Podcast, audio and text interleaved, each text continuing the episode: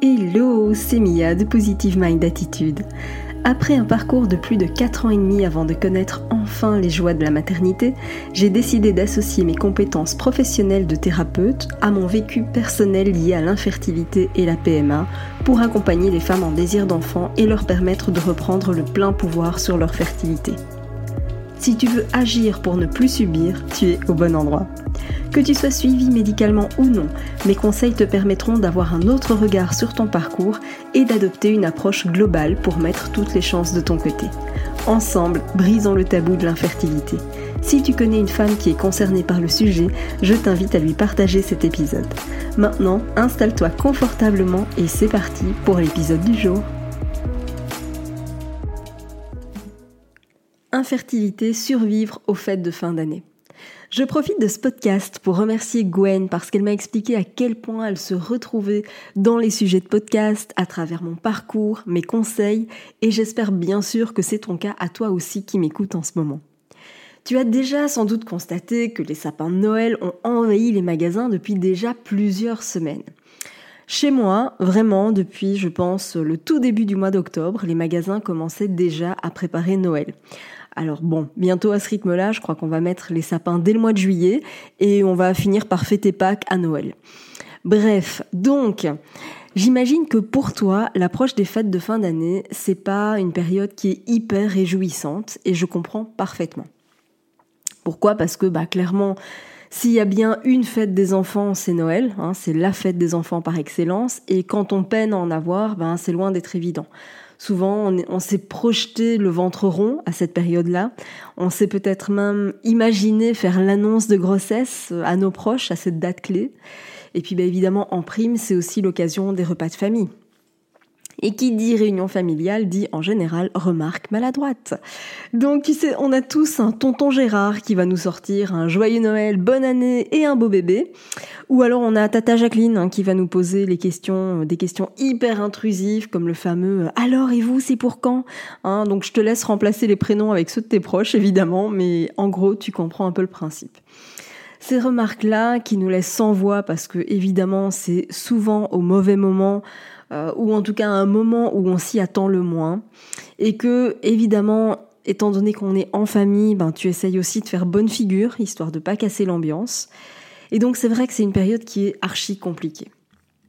Personnellement, j'ai eu beaucoup de mal à passer le cap de ces fêtes, et c'est d'ailleurs toujours un peu le cas, mais pour d'autres raisons. C'est vrai que je, n'apprécie pas trop l'aspect euh, commercial et le côté euh, fête obligatoire, la nourriture excessive, pas très saine, et sans même parler des bonnes résolutions qui arrivent euh, juste à peine une semaine après.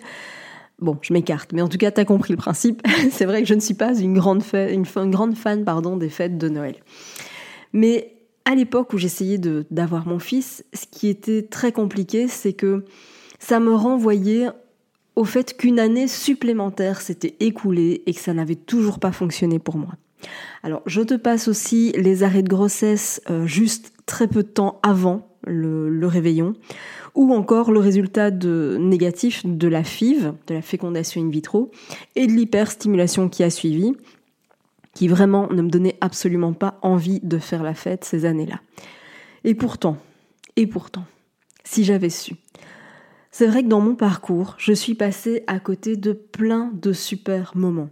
Je me suis arrêtée de vivre, un peu comme si j'étais en apnée en fait, avec une vie entre parenthèses et une sorte d'épée de Damoclès au-dessus de la tête.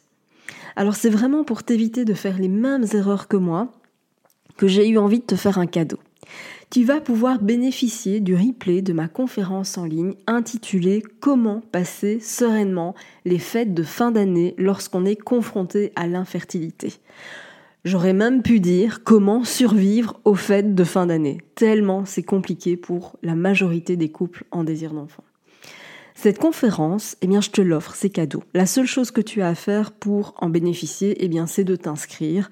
Euh, et tu trouveras le lien d'inscription dans la description de ce podcast, d'accord? Parce que évidemment, si je veux te l'envoyer, j'ai besoin de savoir à quelle adresse mail je peux te l'envoyer. Dans cette conférence, qui en réalité est quand même plutôt un atelier pratique parce que je partage avec toi mes erreurs et je te donne surtout aussi la possibilité de te préparer à ces fêtes qui arrivent et qui arrivent à grands pas. Parce que ce moment-là, ce moment, cet atelier, eh bien c'est l'occasion de penser à toi. C'est un peu ton cadeau de Noël avant l'heure. Tu sais, à Noël, on cherche souvent à faire plaisir aux autres, mais au final, on s'oublie souvent. Sauf que, en réalité, penser à toi, c'est pas de l'égoïsme, c'est une absolue nécessité. C'est vrai que c'est un, concept avec lequel on a un peu de mal, hein. c'est s'autoriser à, se faire passer en priorité, euh, sauf que tu es la personne la plus importante de ce projet et il en va de même pour ton chéri, bien évidemment. Mais je constate quand même que les hommes ont généralement, j'insiste, hein, je veux pas de, de généralisation absolue, c'est pas une règle ultime, d'accord, mais généralement, on se rend compte que les hommes ont un peu plus facile à se faire passer en priorité contrairement aux femmes. Alors je pense qu'il y a beaucoup de choses dans l'éducation qui sont à travailler pour euh, arrêter euh, de, fonctionner de cette façon-là, euh, parce qu'en tant que femme, on a souvent l'impression que penser à toi, à soi, eh bien c'est être totalement égoïste. Sauf que encore une fois, c'est pas de l'égoïsme du tout, c'est une absolue nécessité. C'est quelque chose que je répète souvent, mais tu ne peux pas donner ce que tu n'as pas. Tu peux pas offrir ta bonne humeur si toi-même tu es au fond du gouffre. Tu peux pas prendre soin des autres si toi-même tu n'as pas pris soin de toi.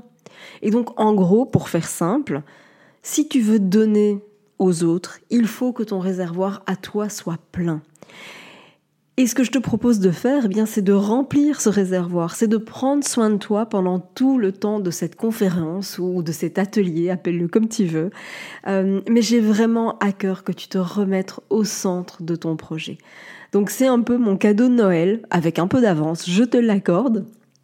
Mais c'est vraiment, voilà, dans l'intention que tu puisses prendre ce moment pour faire de toi une priorité et comprendre que les fêtes de fin d'année, je sais que c'est un moment qui peut vraiment s'avérer être très compliqué, mais avec une bonne préparation, ça peut tout changer. J'ai vraiment pas envie que tu passes à côté de super moments. C'est vraiment dans l'objectif de te partager mes erreurs et surtout de te donner les outils pour ne pas commettre les mêmes erreurs que moi j'ai pu faire. Donc ce que je t'invite à faire maintenant, eh bien c'est de foncer voir la description du podcast afin de pouvoir t'inscrire. Tout ce que je te demande, c'est de te faire ce cadeau à toi et de prendre ce moment pour toi. Merci d'avoir écouté cet épisode jusqu'au bout. Si tu veux aller plus loin et bénéficier de plus de conseils, télécharge maintenant mon guide offert sur positivemindattitude.fr. Pour encourager ce podcast, merci de mettre une note et ou un commentaire sur ta plateforme d'écoute. Je te dis à très vite pour un prochain épisode.